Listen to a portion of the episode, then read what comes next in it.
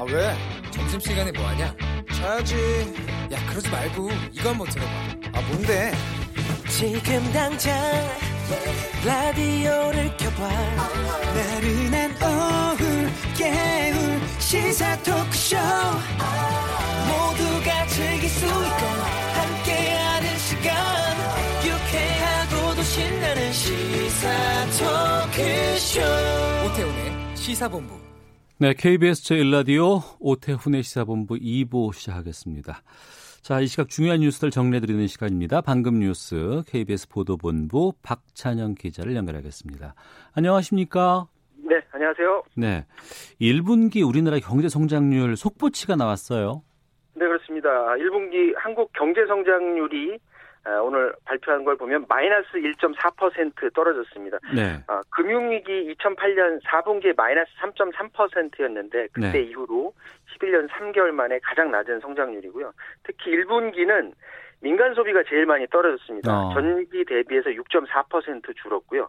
이 같은 감소율은 어, 금융위기, 금융위기 때보다도 더 크고 그 음. 전인 1998년 1분기 그때 IMF 외환 위기 당시 이후에 가장 크게 떨어졌는데 뭐 청취자분들이 다 아시겠지만 이번 코로나 사태 때문에 사람들이 밖에 나가지 않고 그렇죠. 집에서만 있다 보니까 예. 민간 소비 폭이 굉장히 컸고요. 음, 어, 1분기 민간 소비는 전체 실질 GDP를 3.1%포인트 끌어내리는 역할을 했습니다. 소비 빼고 나머지 항목을 보면 비교, 비교적 선방을 했는데 네, 설비 투자는 운송 장비가 0.2% 증가했고요. 건설 투자도 1.3% 늘었습니다.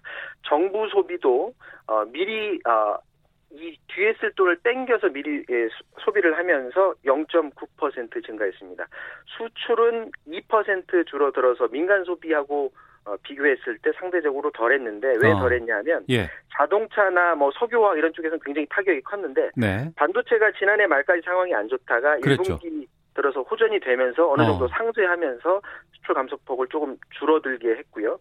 서비스업 생산도 역시 운수업, 숙박음식업, 도소매 이쪽으로 해서 마이너스 6에서 마이너스 12% 사이에서 음, 어, 감소폭을 기록을 했습니다. 한국은행은 어, 민간 소비 중심으로 지금 우리나라 경제 활동이 크게 위축됐다면서 그런데도 중국하고 비교했을 때는 그나마 우리나라가 선방했다. 하- 하지만 과거 성장률 추이랑 비교했을 때는 상황이 좋지 않다 이런 입장을 밝혔는데 문제는 이제 2분기입니다. 네, 3월 넘어서 4월 되면서 유럽하고 미국 중심으로 해서 코로나 확진자가 굉장히 급증을 했기 때문에 음, 그 이후로 해당 국가들이 국경을 봉쇄하고 수출에도 그게 영향을 줬습니다. 그래서 유럽, 미국 중심의 그 수출 타격이 우리나라에 그대로 어, 전이될 것이기 때문에 4, 5, 6월 결과가 나오면 그 감소폭이 더 떨어질 것으로 이렇게 우려가 됩니다. 네.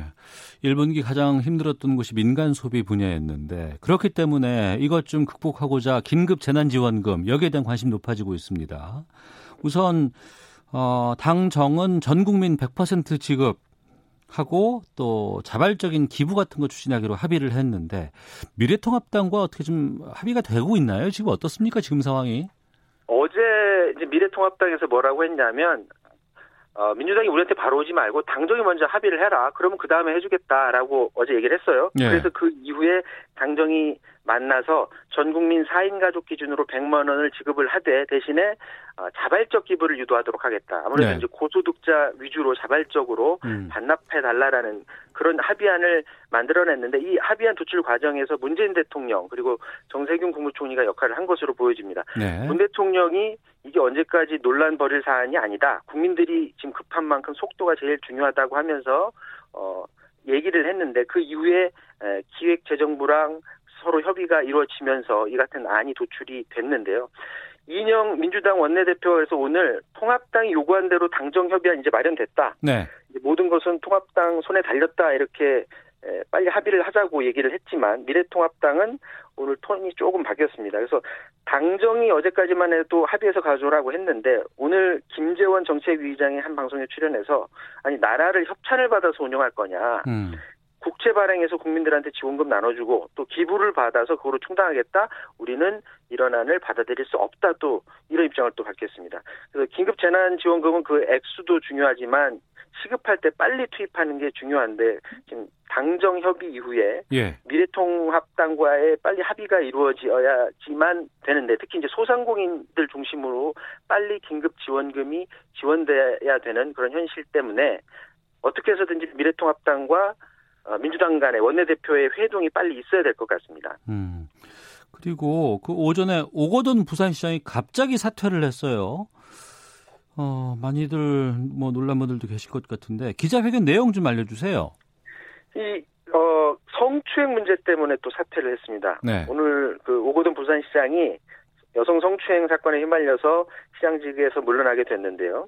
긴급 기자회견에서 한 사람한테 5분 정도의 짧은 면담 과정에서 불필요한 신체 접촉을 했다. 음. 해서는 안 될 강제 추행이었다. 이렇게 말을 하면서 어떤 말로도 용서받을 수 없다. 이런 잘못을 책임지고 시장직에서 물러나겠다라고 어, 기자회견을 했는데 굳이 네. 이런 기자회견을 한 것은 상대방 측의 요구가 있었던 것으로 보여지고요. 어. 이 여성은 저희 KBS 취재 확인해 봤더니 부산시의 계약직 공무원이고 네.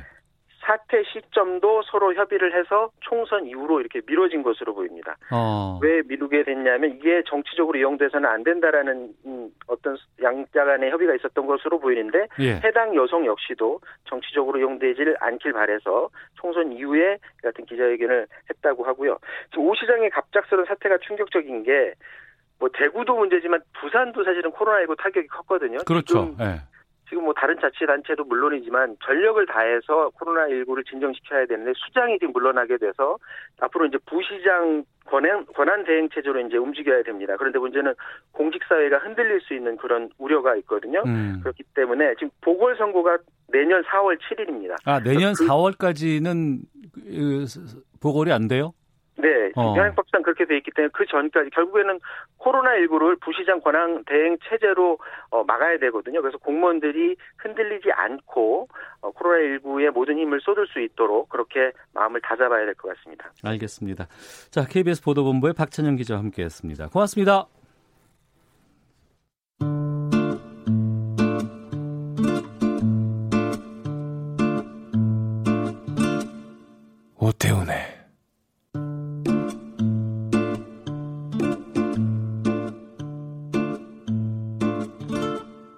시사본부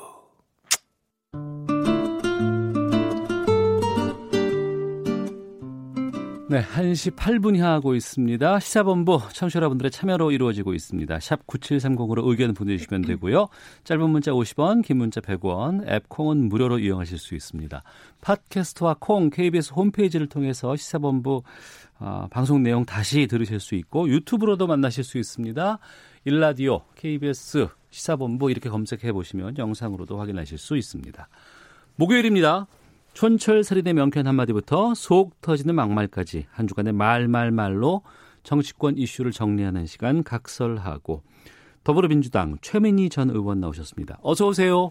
안녕하세요. 이 시대의 찐 어구린 그러나 불굴의 희망이 된 최민희입니다. 네, 어서 오십시오. 자 그리고 어, 맞은편에 미래통합당의 민현주 전 의원도 함께하십니다. 어서 오세요. 안녕하세요. 민현주입니다. 더 붙이실 말 없으세요? 아니 괜찮습니다. 저는 저분이 참 어구린인데 네, 참. 제가 네. 찐 어구린으로 바꾼 것은 정청래 의원이 참 네. 어구린이 그게 저작권이 있다고 합니다. 아 그래요? 그래서 찐 어구린으로 바꿨습니다. 아, 아 정청래 당선자. 예, 정청래 당선자가 예. 참 어구린을 아. 썼대요. 아, 김종인 지금 그전그 선거대책위원장 때문에 억울한 네. 부분들 때문에 때 말씀하시는 아, 거죠? 네. 아, 이 공천은 참 오래 가나 보여요. 하나씩 좀 보도록 할까 싶은데 그 전에 방금도 좀 살짝 좀 살펴봤는데 오거돈 부산시장 사퇴 선언 네. 나왔어요. 이 어떻게 보셨습니까?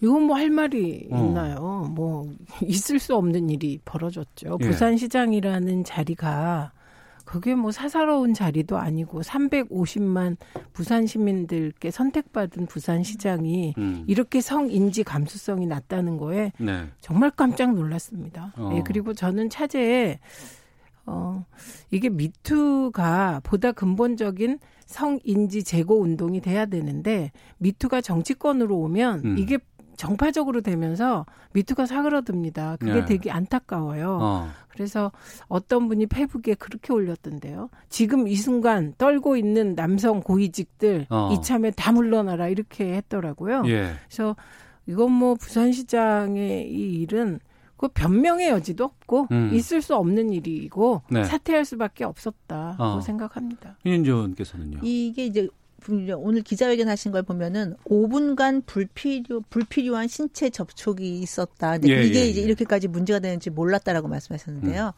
이게 지금 초등학생부터 유치원부터 시작하고 있어요. 유치원부터요. 모든 사회 활동하는 모든 분들은 정기적으로 성교육 관련해서 받고 있습니다. 양성평등 교육 받고 있거든요. 네, 어, 예, 예. 부산시장도 예외가 아닐 거예요. 이걸 받지 않으면 안 돼요. 음. 근데 오고돈 시장은 도대체 받으신 건지 안 받으신 건지 어떻게 5분간 불필요한 신체적 접촉이 문제가 될 줄 몰랐다라고 말을 하는 건지 네. 이것도 어처구니가 없고요. 음. 이제 이게 총선 전에 발생한 사건이라고 알고 있어요. 예. 뭐 이제 뭐 피해자분께서도 뭐 정치적으로 악용되는 걸 원하지 않기 때문에 음. 이제 뭐 기다렸다라고는 하지만 사실 이게 총선 전에 이 사건이 알려졌더라면 총선 판도에 상당한 영향을 미칠 정도의 이건 굉장히 큰 사건이다. 음. 고위 공직자가 이것이 문제가 되는지도 몰랐다라는 것 자체가 네. 예, 이 정부에서 지금 성인지 감수성이라든지 남녀평등, 양성평등에 관련해서 굉장히 크게 강조하고 있지 않습니까? 네. 근데 중요한 직책에 있는 부산시장인 분이 이런 걸 몰랐다라는 것 자체가 사실 여성계가 아니라 일반 시민들에게는 경악할 만한 일이죠. 알겠습니다. 자, 아, 정, 각설하고 본격적으로 좀 시작하도록 하겠습니다. 총선 이후에 아, 참패를 당했죠. 미래통합당. 이제 결국 비대위 체제 전환으로 결정을 냈습니다. 아, 비대위원장은 지금 김종인 전 총괄 선대위원장이 맡을 것으로 보이고 김 전 위원장은 하지만 어, 그냥은 맡을 수 없다. 전권을 달라 이렇게 지금 요구하고 있는 상황인 것 같아요.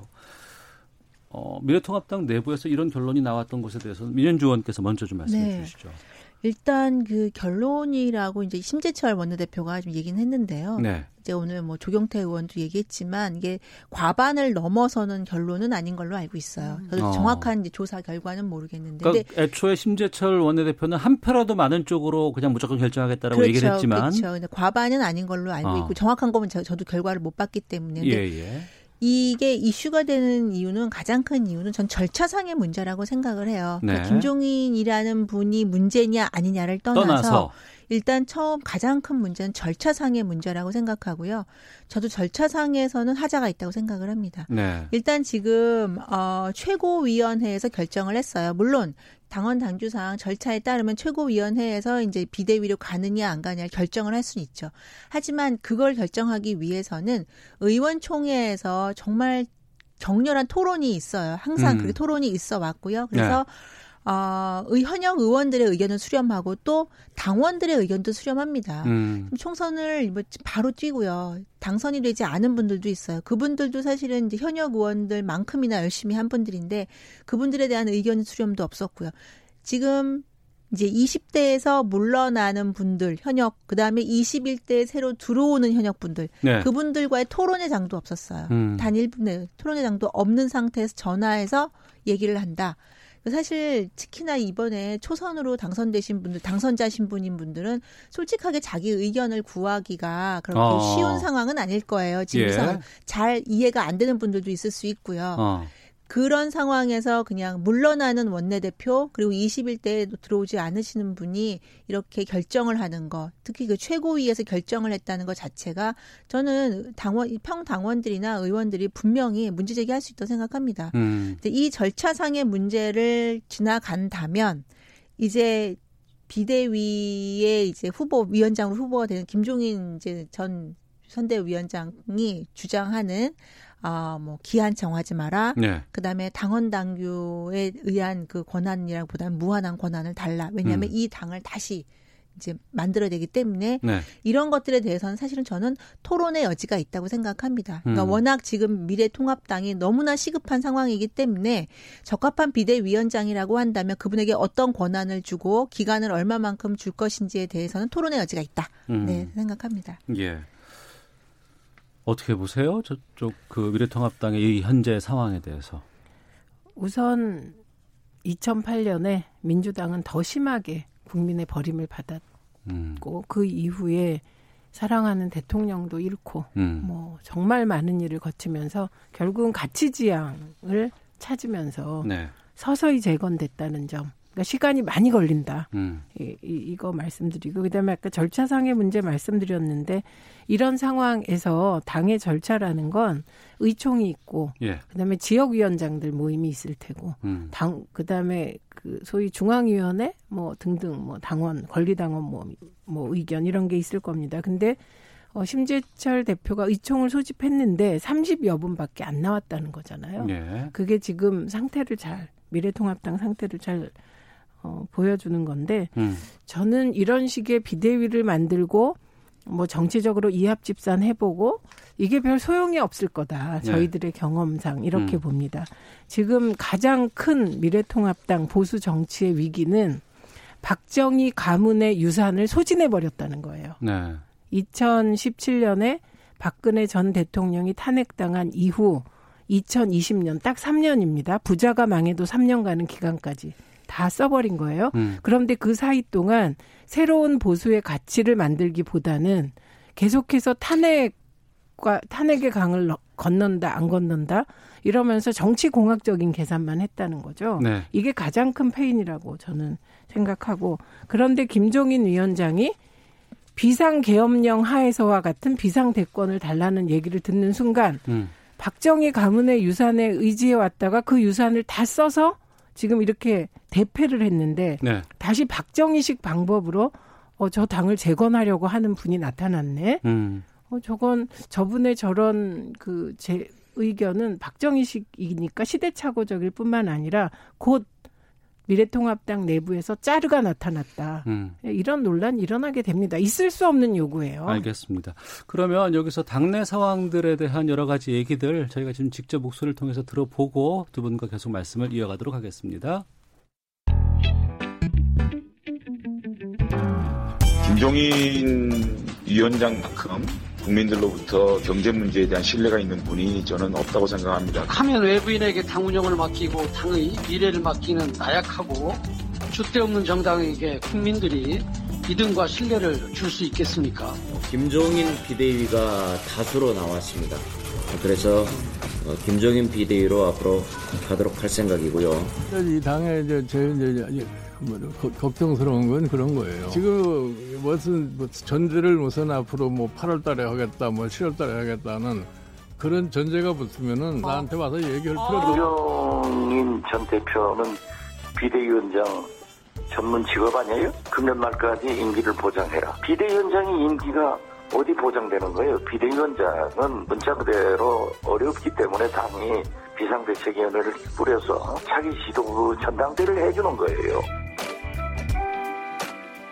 예, 다섯 분의 목소리가 나왔어요. 아, 그나마 좀 찬성을 하는 입장의 장재원 의원도 반대하는 김태흠 의원이었고 심재철 원내대표, 이어서 김종인 전 총괄선대위원장 그리고 박지원 의원의 논평까지 좀 들어봤습니다. 어, 앞서서 그 계속해서 논의가 좀 제대로 있- 있지 않았다. 절차상으로도 네, 네. 문제가 있다라고 하셨는데 김종인 비대위가 현실화될 수 있다고 판단하세요. 어떻게 보세요? 어, 저는 지금으로서는 그 가능성이 매우 높다고 생각을 해요. 어. 예, 그럼에도 절차상의 하자가 있지만 그럼에도 있지만. 불구하고 결국엔 그러니까 제가 이제 말씀드린 거는 인물에 대한 찬반을 떠나서 이 음. 절차의 문제가 컸고요. 네. 그리고 최고위가 지금 당원과 그 당선자 분들 제가 얘기를 못 해봤지만 당원들에게 과연 신뢰를 받고 있는 최고위냐 음. 라는 점을 본다면 지난 이제 공천 과정이나 선거 관리 과정에서 지금의 최고위가 신뢰를 받지 못하고 있거든요. 네. 그런 이제 최고위가 절차도 무시하면서 이제 비대위로 가고 거기에 대해서는 무한한 권한을 준다고 하니까 반발이 있는 거라서요. 음. 그 인물 자체보다는 그 절차의 문제, 그다음에 누가 했느냐, 최고위에 대한 불신의 문제라서 이 부분을 통과가 되면 김종인 위원장에 대한 기대는 전 분명히 있다고 생각을 해요. 어. 다만 이제 지금의 상황에서 어 김종인 위원장이 와서 어느 정도만큼의 개혁을 할 수 있느냐. 그러니까 너무나 중요한 시기예요. 지금 또 시기를 놓친다면 미래통합당은 앞으로 2년 후에 있는 대선과 지방선거마저도 정말 역사상 최악의 이제 폐를 경험하는 건데요. 그러기 위해서 지금이 너무나 중요한 시기인데 그거에 대한 어떤 보관을 가지고 계신지에 대해서 지금 당선자 들과 그다음에 당원들에게 이야기할 수 있는 충분한 시간을 거친 다음에 이제 비대위를 맡는 것이 네. 바람직하지 않나라는 생각이 들고요. 왜냐하면 오늘 조혜진 전 의원이고 이번 당선자는 예, 예. 삼선이죠. 조혜진 의원이 이제 성명서를 발표를 했어요. 어. 그러니까 김종인 위원장의 이제 비대위원장으로 추대하는 제가 말했던 그 절차라든지 그에 대한 우려들에 음. 대한 것들을 이제 발표를 했는데요. 이 부분에는 분명히 참고할 내용들이 있다고 생각합니다. 그래서 네. 사실 기대와 우려가 뒤섞인 건 맞지만 지금까지의 이제 절차 문제로 인해서는 우려를 빨리 불식시키는 것을 종식시키는 거에 초점을 둬야 되지 않을까라는 생각이 듭니다. 김종인 선대 아, 비대위원장은 민주당 경험이 있으시잖아요. 그럼요. 있을 뿐만 아니라 예, 예. 민주당 보십시오. 민주당 보고 좀 반명조사로 삼으셔야 근데 될 지점이 2011년도에 있어요. 그 박근혜 비대위원장 할 때 김종인 위원장도 계셨었죠. 새누리당에서 음. 그렇죠. 그러면서 당명을 한나라의 새누리로 바꿨고 그건 그때 박정 사실은 박근혜 근데 민주당도 김종인 위원장이 들어와서 초반에 성공했었죠. 아니 그 성공 네. 뭐 실패가 아니라 네.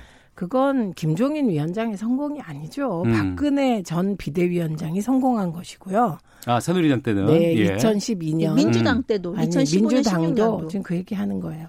그걸 보고 배우셔야 돼요. 음. 예를 들면 그 민주당이 김종인 비대위원장을 모셔와서 성공한 게 아니라 네. 문재인 대표라는 음. 결국 대통령이 되시잖아요. 예, 예. 아무리 야당에서 흔들고 여당에서 흔들어도 음. 그만큼 역량이 있는 분이셨던 거예요. 음. 그런 분이 자기의 권력을 위임해 줬기 때문에 네, 네. 김종인 비대위라는 게 가능했던 거거든요. 어. 그런데 지금 누가 누구한테 어. 미래통합당은 권한을 위임하냐고요. 어. 네, 그렇기 때문에 어, 민주당의 경우도 많은 막 갈등을 겪었고 예. 관리형 대표도 있었어요. 그리고 어, 정세균 총리께서 당시에 어려운 민주당을 맡아서 2010년에 무상급식 가치, 음. 소위 복지로 전환하면서 진보의 가치를 찾으면서 터닝 포인트가 된 거잖아요. 네. 그러니까 지금 중요한 게 저는 지금 이 시점에서 굉장히 이상했던 게 김종인 전 공동선대위원장은 선거를 패배한 공동선대위원장이에요. 음. 마치 선거에 관여하지 않은 사람처럼 제3자 화법으로 유체이탈 화법으로 나타나서 2년 뒤 대선을 위해서 당을 바꾸겠다는 이 말을 하는 것 자체가 네. 어불성설이죠. 지금 어. 뭐 2년 뒤 대선에서 어쩌고 이 얘기 할 때입니까? 우리가 왜 졌는지부터 음. 정말 통렬하게 반성하겠다 이렇게 나와야 되는데 그 김종인 전 위원장은 꼭 말할 때 이 당이라고 얘기해요. 네. 그렇게 애정이 없는 정당에 왜 와서 뭘 하시겠다는 겁니까? 그래서 비대위는 구성되겠죠. 김종인 비대위는 그런데 아마 얼마 지나지 않아 흔들기고 흔들기가 시작되고 흔들릴 겁니다. 네. 그리고 이분의 콘텐츠라는 게 사실 경제민주화라고 얘기는 하지만 음. 그게 들어간 배경이 군부 독재 정권 시절이에요.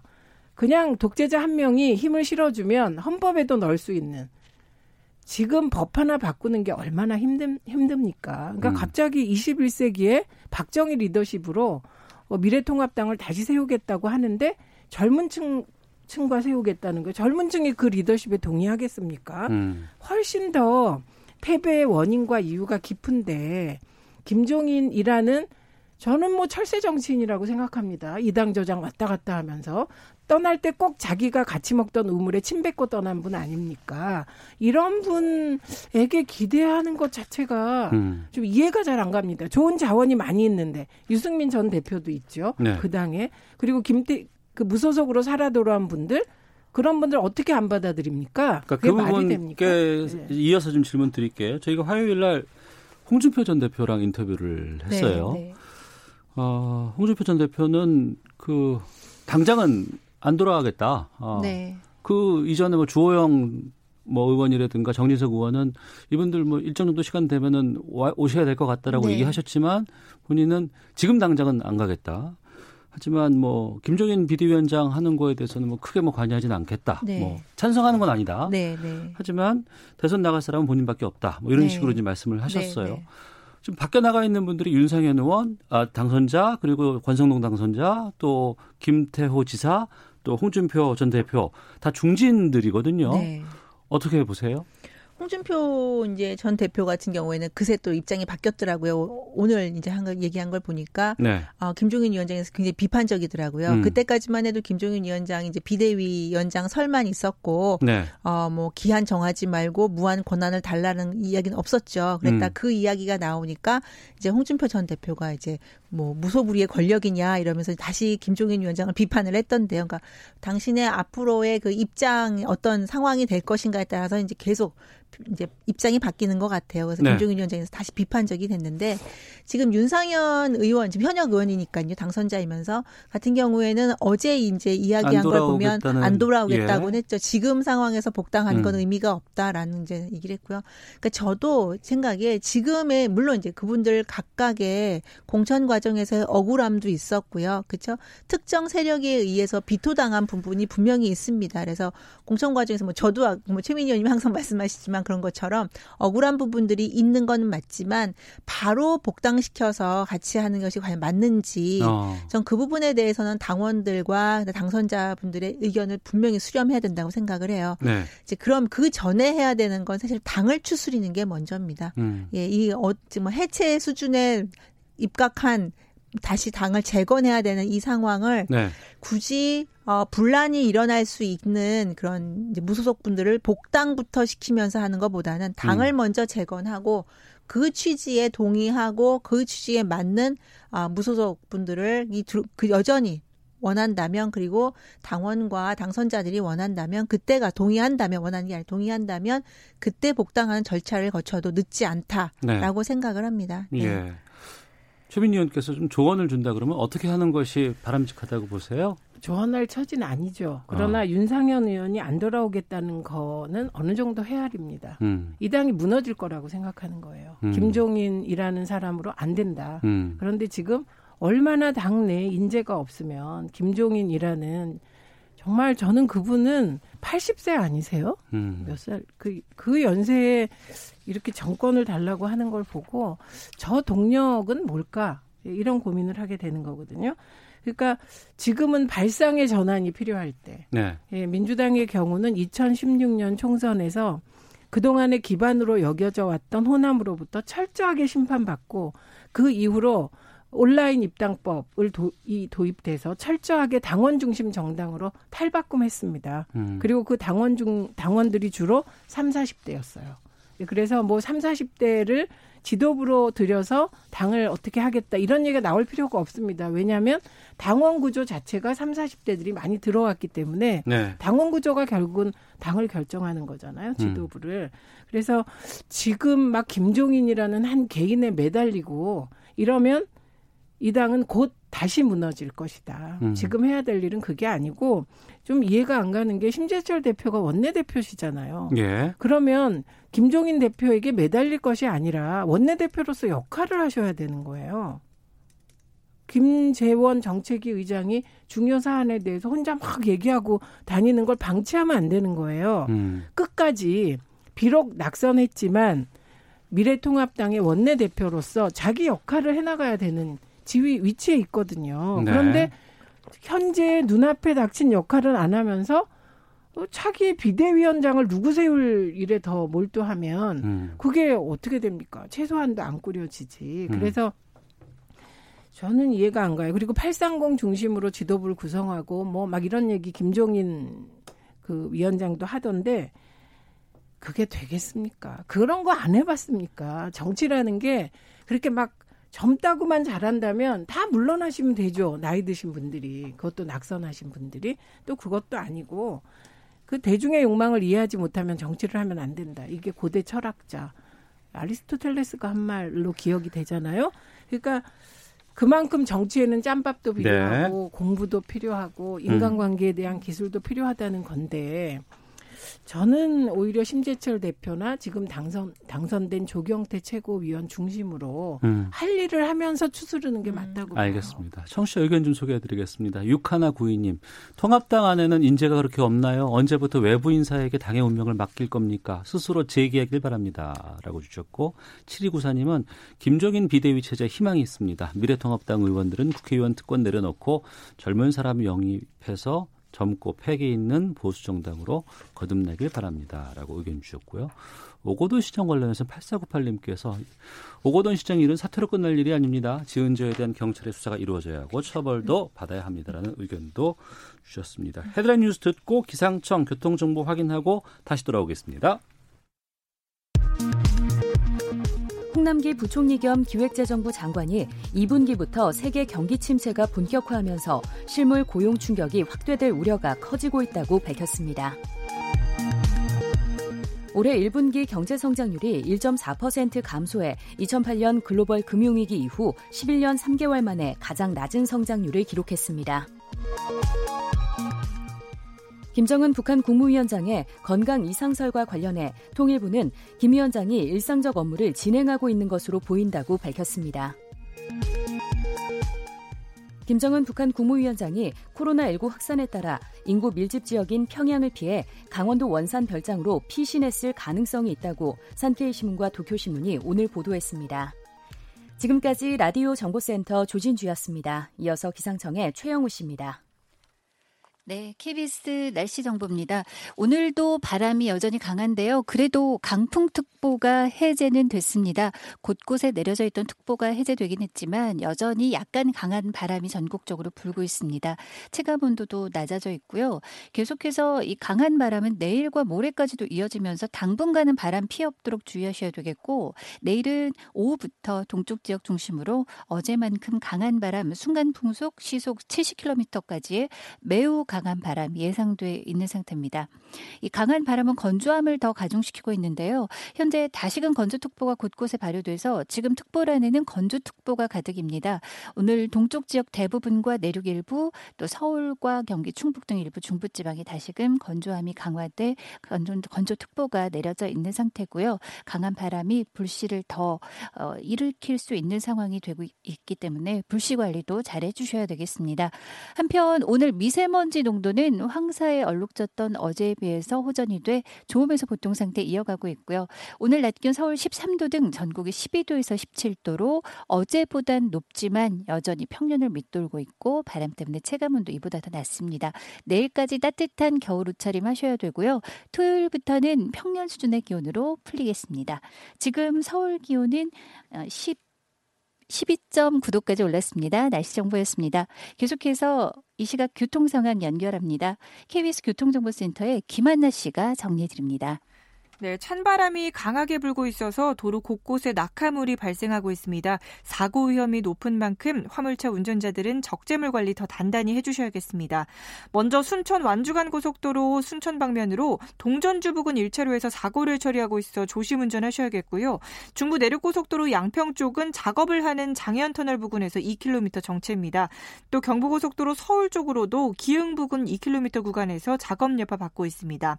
서울 외곽 고속도로는 일 일산에서 판교 방면으로 장수에서 송내까지 정체고요.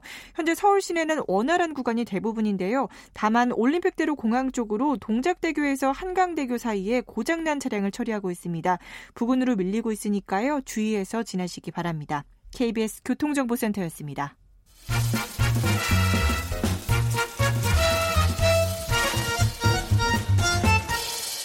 오태훈의 시사 본부 네, 최민희 전 더불어민주당 의원, 민현주 전 미래통합당 의원과 각설하고 함께하고 있습니다. 이번 총선 지역구는 어, 더불어민주당과 미래통합당 거의 양당 제재였습니다. 비례정당은 이번에 그 두 거대 정당이 위성정당, 뭐 연합정당, 비례정당을 냈어요. 총선은 끝났고 그 역할들이 이제 다시 합당으로 갈 것인지 아니면 어 상황을 보니 이걸 다시 또 교섭단체 구성을 위한 네. 상황들이 나올 수도 있겠네라는 전망도 나오고 있어요. 여기에 대한 좀 인터뷰들 좀 들어보고 두 분과 관련해서 얘기를 나누도록 하겠습니다.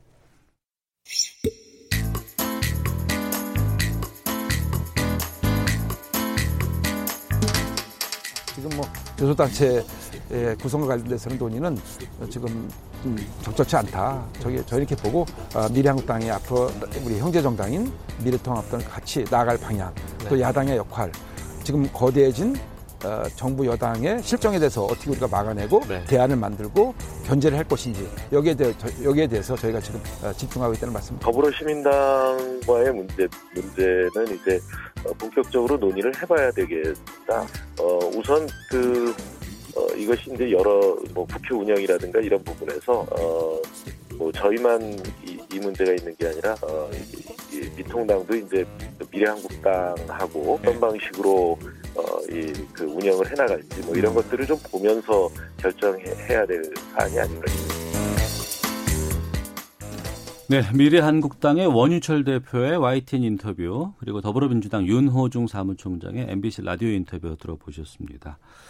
어, 어떻게 전망하세요? 그리고 그 더불어민주당 같은 경우에는 일, 일정 정도 지금 안이 나오지 않았나요? 네, 지금 윤호중 총장 얘기는 언제 시점인지 모르겠는데 당 대변인, 그러니까 음. 당 대표 대변인이 강훈식 의원이에요. 예, 예. 강훈식 의원이 공식적으로 발표를 했습니다. 민주당은 더불어 시민과 시민당과의 합당 절차에 들어가겠다. 음. 예, 그러면 어, 일단 민주당 입장은 정리가 된 거죠. 네. 그럼 그리 고 180석과 아 180석이 안될 수도 있겠군요. 거의 그, 그 기본소득당이라든가 이런 쪽에서는 안 들어올 수 있겠죠. 안 들어올 수도 있기 예, 때문에 예. 그렇게 공식적으로 어, 천명을 했기 때문에 그 음. 방향으로 가지 않을까 싶습니다. 그리고 네. 저는 연동형 비례대표제가 준 연동형 비례대표제가 되는 과정에서 성관이가 얘기한 지역구 200석 대 비례대표 100석 이것도 못 지켰어요. 네. 지역구 의원들의 반발 때문에 음. 그거 일 부끄러운 일을 국회가 한 거고 두 번째 애초에 연동형 그 안이 225대 75였어요. 그랬습니다. 예, 이것도 못 지켰어요. 네. 그래서 253대 49가 되었습니다. 47. 253대 47. 예. 이것도 이상한 일이죠. 어. 그러니까 지금 국회가 연동형 비례대표제를 어쨌든 준 연동형으로라도 통과시킨 것은 평가하지만 음. 그 과정을 보면 사실 단계 단계마다 부끄럽고 네. 거기에다 대고 미래통합당은 비례를 다 없애겠다는 걸 당론으로 하지 않았습니까? 음.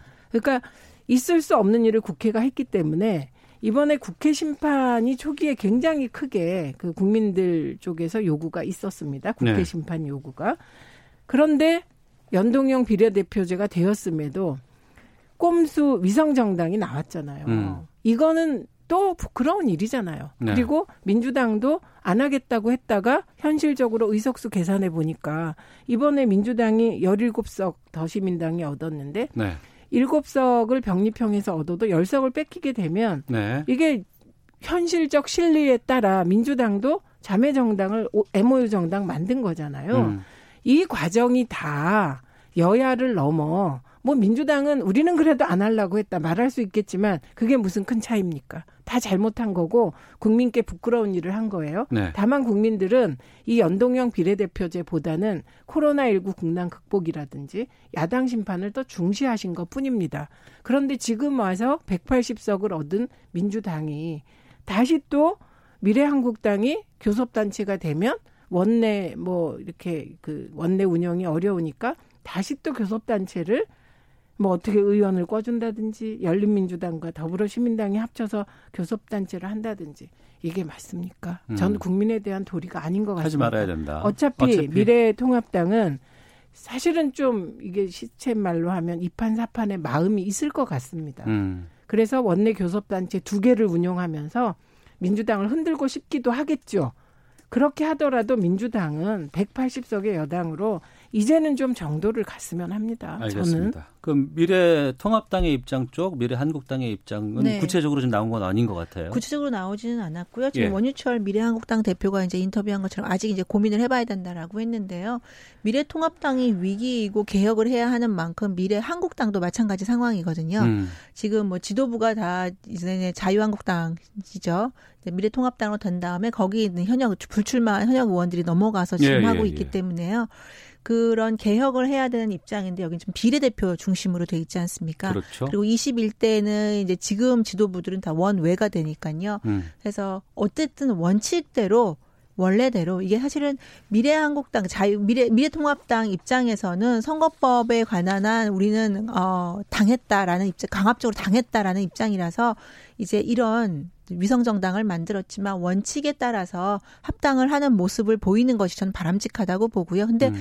아직 모르겠어요. 미래한국당이 19석을 지금 받고 있어서 우선 교섭 한 단체를 석만 가면은 교섭단체가 되죠. 해야 되는데 한 네. 명을 어디서 구할까 싶으면 그러니까 이제 또 다른. 또 다른 꼼수를 부리는 거냐. 될지 아니면 또 국민의당과의 또 연대가 그죠. 있을 국민의당의 문제가 되고 있고. 있죠. 지금 네. 안철수 이제 대표로 있는 국민의당과의 이제 합당의 문제가 남아 있는데 그런 꼼수나 그런 편법보다는 이제는 음. 원칙대로 가는 모습을 보여야 된다. 저는 그래서 사실 21대 선거법도 제자리로 돌려야 된다고 생각을 하는데요. 네네. 일단은 그러기 위해서라도 원칙대로 가자. 전 이해찬 대표는 그 결단은 잘하신 것 같아요. 먼저 음. 결단을 하셨기 때문에 어, 미래한국당과 미래통합당의 그 합당의 문제에서도 한 걸음 더 나아간 것이 아닌가라는 생각이 듭니다. 안철수 국민의당 대표와 미래한국당이 통합한다는 건 어떤 의미일까요? 음. 그거 아주 복잡해져요. 네. 대권 구도가 막 들어오기 그렇죠. 때문에. 남은 선거가 대권이기 때문에. 예, 그걸 네. 단순히 비, 그 교섭단체 하나 더 만드는데 국민의당과 통합한다고 한다면 그건 뭐 너무 하수죠. 근데 안철수 알겠습니다. 대표가 이제까지 보였던 행보를 보면 안 올 것 같아요. 아직은. 정치권 몰라요. 아직은 안 올 것. 같아요. 네. 어, 하나만 더 두 분께 공의 네. 여쭤보고 마치도록 하겠습니다. 지금 당정 정부와 여당은 모든 국민에게 긴급재난지원금 주는 절충안을 마련을 네. 했습니다. 여기에 대해서 의견을 듣도록 하겠습니다. 민현주 의원께서 먼저 말씀해 주시겠어요? 저는 사실 기본소득에는 전 개인적으로 아직은 예. 반대인 시기상조다라고 생각을 하고 물론 그걸 가치를 향해서 우리가 사회를 개혁하고 조정해 나가는 그런 과정은 필요하지만 기본소득이라는 걸 지금 당장 하자는 건 반대 입장인데요. 네. 재난 기본소득에 대해서 좀 입장을 좀 달리해야 되지 않나 재난 지원금, 생각. 예. 재난 지금 어쨌든 재난 지원금 음. 이재명 지사는 재난 기본소득이라고 얘기했고 재난 지원금에 대해서는 조금 생각을 달리해야 된다. 우리가 가치를 좀 바꿔야 된다는 생각을 해서 전 당에서는 이제 70%냐 100%냐 이- 이제 분분했어요. 네. 사실 미래통합당의 문제가 뭐였냐면 대선 때 이 중요한 핵심 이슈에 대해서 당 차원에서 정리가 안 돼 있었어요. 총선에서. 아, 예. 총, 아, 죄송합니다. 총선에서요. 음. 그래서 당 대표 다른 얘기하고 정책위장 다른 얘기하고 네, 또 네. 외부의 다른 분들 다른 얘기하는 상황이었는데 어 어쨌든 70%를 정했으면 끝까지 갔어야 되는 것이고 그렇지 않다면 빨리 입장을 정했어야 되는데 지금에 와서까지도 그 혼란이 지속되고 있는데요. 이제 미래통합당의 문제, 미래통합당의 문제고 이제 문제는 민- 민주당과 정부의 문제인데 네. 정부는 지속적으로 70이었고 민주당은 선거 기간 중에 100으로 바꾸지 않았습니까? 예. 저는 그런데 이게 지금 100%를 주기로 해서 이제 그걸 공약을 지키겠다. 그럼 음. 국민들에게 이제 짧게 마무리 예, 주셔야 돼요. 되는데요. 이 지금 저는 그렇게 생각해요. 100% 주겠다고 했으면 줘야지. 거기서 음. 무슨 상층, 중상류층은 무슨 기부금으로 해서 이렇게 복잡한 머리 쓰고 꼼수 쓰면 네. 정부와 민주당 또 국민들께 심판받습니다. 어, 그래서 고소득층의 기부 유도는 꼼수다. 네. 어. 이거는 줄 수 있, 주겠다고 했으면 주던지 예. 아니면 끝까지 70%를 고수하던지 전 이렇게 해야지 이런 꼼수로 정부가 나간다면 분명히 국민들께 큰 심판받습니다. 아니 그건 꼼수가? 안 돼요. 음. 꼼수 아니고 국민의 자발성에 의지해 보겠다 이런 건데 그걸 변수로 놓고 재정 짜면 안 된다. 동의합니다. 음. 우선 첫 번째 원칙 이거 기본소득 논의로 가면 안 된다. 네. 재난지원금은 어디까지나 재난지원금 일회성이다. 네. 요걸 기화로 기본소득이 됐다 이런 주장하면 그런 사람들은 국민께서 판단해 주셔야 한다. 두 번째 속도성이 가장 문제다. 음. 그렇기 때문에 70%를 선별하면서 온갖 논란, 그 다음에 제외된 국민들에게서 또 어떤 입장이 나올지 모르기 때문에 그럴 시간이 없다. 네. 그래서 100% 준다. 예, 음. 그래서 빨리 가게 하자. 그래서 아동수당 상위 90% 주고 10%안 줄라 그랬다가 행정비용 때문에 100%다 주게 됐던 경험을 생각했으면 좋겠고 세 번째 저는 가장 근본적으로 미래통합당의 그 일부 의원들에게 이상한 게 지금 한국형 뉴딜을 하고 85조 플러스 알파를 푼다는 겁니다. 기간 산업, 자영업 지원에 40조를 푼다는 겁니다. 네. IMF 때 천문학적 액수를 쏟아 부어서 기업 살리고 은행 살렸어요. 그때 보수 언론이 단 한마디도 왜 퍼붓냐, 세금 퍼붓냐 음. 안 했거든요. 음. 지금 국민께 100% 주면 3조 원이에요. 예. 왜 국민들이 세금 내고 이렇게 했는데 국민들께 3조 원을 풀어서 빨리 그 국민들 가게가 조금 돌아가게 하고 그리고 자영업자 살리겠다는데 왜 이 3조 원은 이렇게 문제가 되죠? 음. 진짜 발상이 전환이 필요한 건 전 요 대목이라고 생각합니다. 음. 왜 이렇게 국민이 낸 혈세를 국민께 줄 알겠습니다. 때는 인색합니까? 자, 각설하고 여기까지 듣고 마치도록 하겠습니다. 최민희 전 더불어민주당 의원, 민현주 전 미래통합당 의원과 함께했습니다. 두 분 말씀 고맙습니다. 고맙습니다. 오태훈의 시사본부는 여러분의 소중한 의견을 기다립니다. 짧은 문자 50원, 긴 문자 100원의 정보 이용료가 되는 샵 9730, 우물정 9730번으로 문자 보내주십시오. KBS 라디오 앱 콩은 무료입니다. KBS 라디오 오태훈의 시사본부. 지금 여러분은 대한민국 라디오 유일의 점심 시사 프로그램을 듣고 계십니다.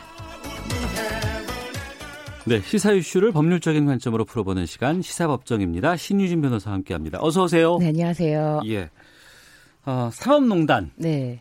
음, 박근혜 정부 시절에 사법행정권 남용 혐의로 재판받고 있는 판사들이 있습니다. 네.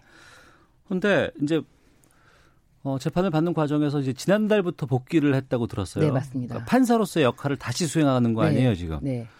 그런데 그동안 계속해서 법관 재판 수당은 계속 받고 있었다고요? 네, 이게 법관 재판 수당이라는 것이 네. 저도 이 기사를 보면서 KBS에서 음. 왜 사법 어, 행정권 남용에 연루된 판사들에게 어, 재판 수당을 지급했을까? 재판은 분명히 배제가 된 걸로 알고 있는데 예. 그래서 재판 수당에 대해 생각을 해봤는데 제가 어저께 재판이 이제 네 건 있었어요. 네. 근데 저는 네 건을 준비하는데도 힘들었지만 음. 그 재판부가 정말 실제로 재판을 하고 있는 재판부는 네. 하루에 막 많게는 50건 이상도 재판을 하거든요. 그래서 음. 재판 수당 자체는 반드시 필요하다. 그런데 네. 이 재판 수당을 어떻게 지급하느냐 어. 이 부분을 KBS가 단독으로 막 취재를 한 거예요. 예. 근데 보니까 이 재판 업무가 배제된 그 음. 사법 연구 업무로 네. 배정이 발령을 받은 그 사법 행정권 남용 관련된 그 판사님들한테도 모두 음. 지급이 됐다. 네. 이런 거예요. 예. 그러니까 한뭐 1년 동안에 220만 원부터 880만 원까지 재판 수당이 지급됐다고 해요. 음. 그래서 이게 어떻게 재판 수당이 왜 지급이 됐냐? 예. 그래서 KBS가 예. 뭐 어떤 연구 실적이 있는지를 또 직접 문의를 했대요. 예, 예. 그랬더니 대법원에서 음. 연구 보고서는 없었다라고 예, 예. 답변을 한 거예요. 어.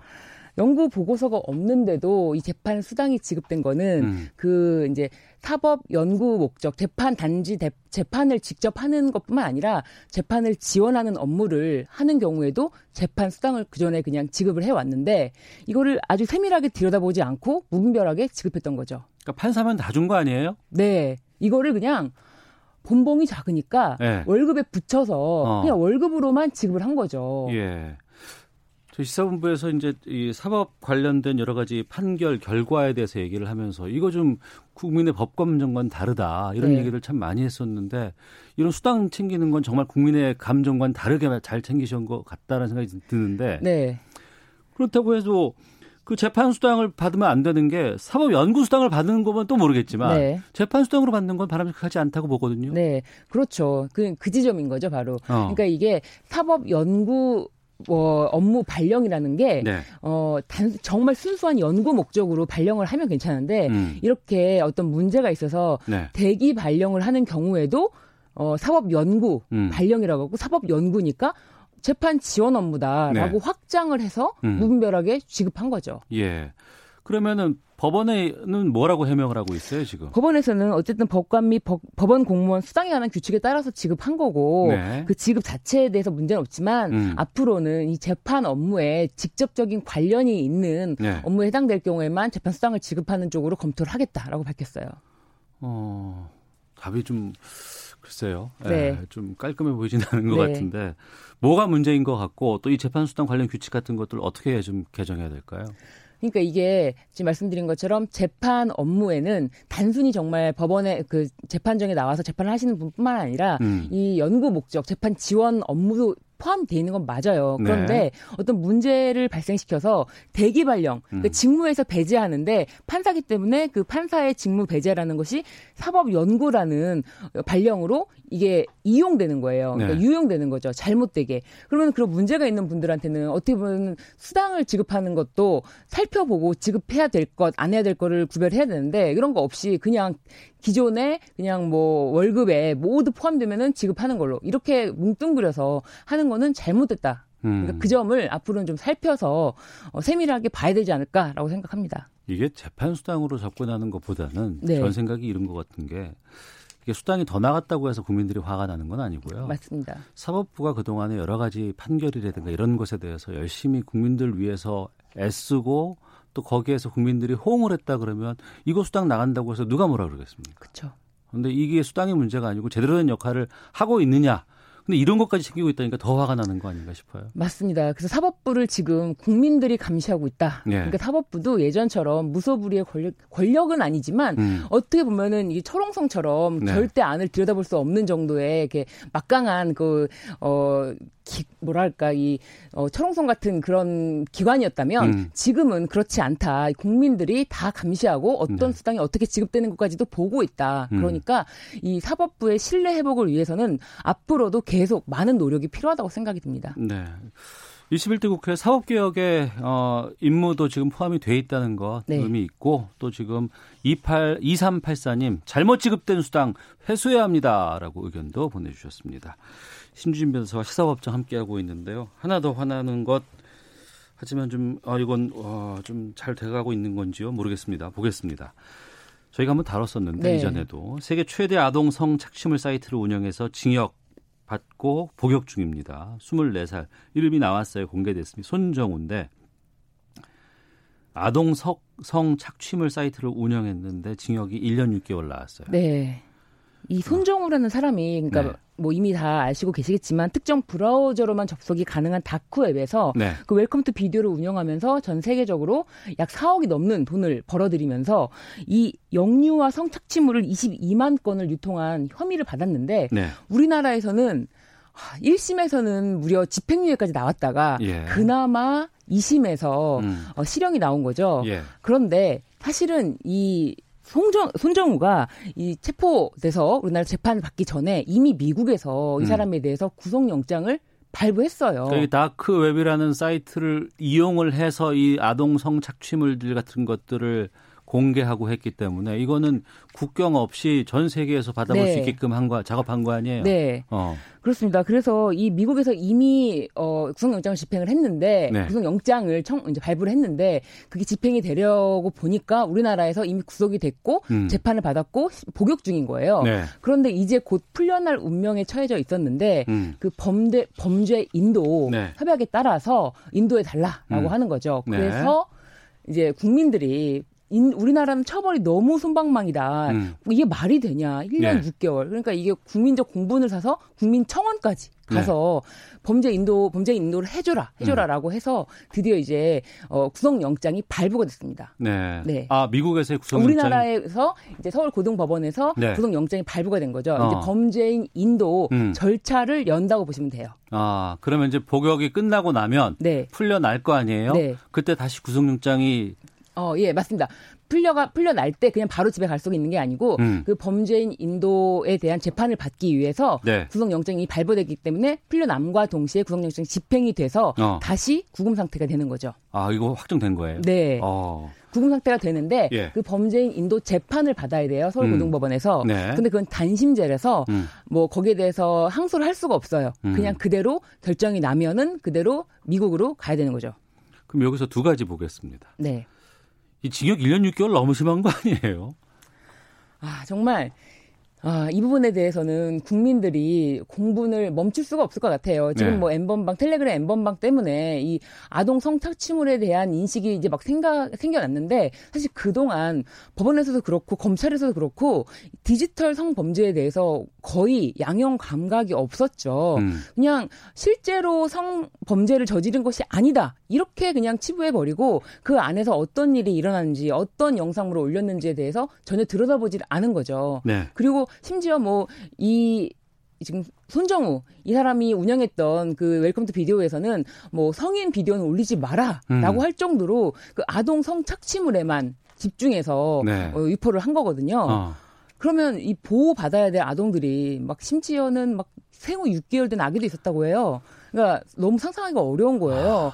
이 아기들을 대상으로 범죄를 그것도 정말 극, 극악한 극악 무도한 범죄를 저지른 거잖아요. 네. 근데 이거를 막 보면서 즐기고 이런 것들에 대한 처벌 자체도 우리나라에서 1년 6개월. 근데 미국 같은 경우는 그래 궁금한 게 손정우가 미국으로 넘어가면은요 네. 범죄인 인도 협약에 의해서 어떻게 되는 겁니까? 사실 좀 안타까운 점은 네. 그 일사부재리 원칙, 뭐 이중처벌 금지 원칙 이라고 하는데 미국에도 그 똑같은 원칙이 있어요. 아, 한 번 죄에 대해서 뭐 판정을 받고 복역을 했는데 여기에 대해서 또 죄를 네. 물을 수는 수 없다. 네. 어. 그 부분이 있는데 어, 사실 그래서 우리나라에서도 이 범죄인 인도 이 재판을 할 때는 네. 그 부분에 대한 재판이 아니고 음. 이제 뭐 돈 세탁 관련해서 국제 자금 세탁 요 부분이 범죄 혐의가 여러 가지가 있으니까. 있으니까요. 예. 예. 그 부분을 관련해서 인도할지 말지를 결정을 하겠다라고 하는데 음. 그 부분에 대해서 미국에서 네. 다시 뭐 광고라든지 우리나라 처벌받지 않았던 부분에 대해서 어. 예외적으로 처벌할 수 있는 방법을 아마 연구를 할 것 같아요. 예. 원칙적으로는 어, 범죄인 인도 재판에 음. 따라서 결정된 그, 그 항목에 대해서만 처벌할 수가 있지만 예. 모든 건 원칙이 있으면 다 예외가 있기 때문에 음. 예외적인 것을 미국에서 검토를 할 것 같아요. 예. 그 검토하면 네. 미국에서 그러니까 우리나라에서는 이거 지금 그 성착취물 사이트 운영한 걸로 판결을 받았고 네. 1년 6개월 살았고 나머지 것들을 합한다 그러면은 미국은 상당히 여기 대해서는 관대할 수가 없잖아요. 네. 예. 미국은 심지어 한 편만 소지하는 경우에도 징역 5년이 나올 수도 있거든요. 아, 그 아동 성착취물 영상을 소지만 해도 징역 5년이에요. 네. 어. 소지만 해도 징역 5년까지 나올 수가 있기 때문에 네. 미국에서 만약에 이 사람이 아동 성착취물 관련해서 음. 어, 처벌을 받는다면은 네. 거의 뭐 나올 수 없지 않을까 싶을 정도로 뭐 70년 뭐 이상은 나올 것 같은데 어. 근데 돈 세탁 예. 관련해서만 처벌을 받는다고 해도 음. 뭐 10년, 20년 이하 된, 된다면 뭐 10년까지도 받을 수가 있을 것 같아요. 네. 또돈 세탁의 목적이 음. 그 아동 성 착취물에 관한 그 자금을 수익을 영리의 목적으로 받기 위해서였기 때문에 이 부분에 대해서 거의 최고형이 나온다면 10년까지도 음. 나올 수 있다고 보여집니다. 네. 이것도 애초에는 범죄인 인도하기 쉽지 않다라는 얘기 참 많지 않았었어요? 네, 맞습니다. 이게 이 사람이 자국민이기 때문에 어. 자국민 불인도 원칙. 예. 그러니까 우리나라 사람은 우리가 처벌하겠다. 음. 외국에서 처벌할 필요 없다. 우리도 법이 있고 우리 재판부가 있는데 우리가 처벌하면 된다라는 자국민 불인도의 원칙을 지키려고 했다가 여론이 상당히 많이 그렇죠. 들끓었고 많은 국민들의 관심이 높다 보니까 이것도 바뀐 거 아니겠습니까? 네, 맞습니다. 알겠습니다. 국민들이 주인공입니다. 네. 자, 오늘 말씀 여기까지 듣도록 하겠습니다. 시사법정 지금까지 신유진 변호사와 함께했습니다. 고맙습니다. 네, 감사합니다. 예, 오태훈의 시사본부 여기서 인사드리겠습니다. 내일 뵙겠습니다. 안녕히 계십시오.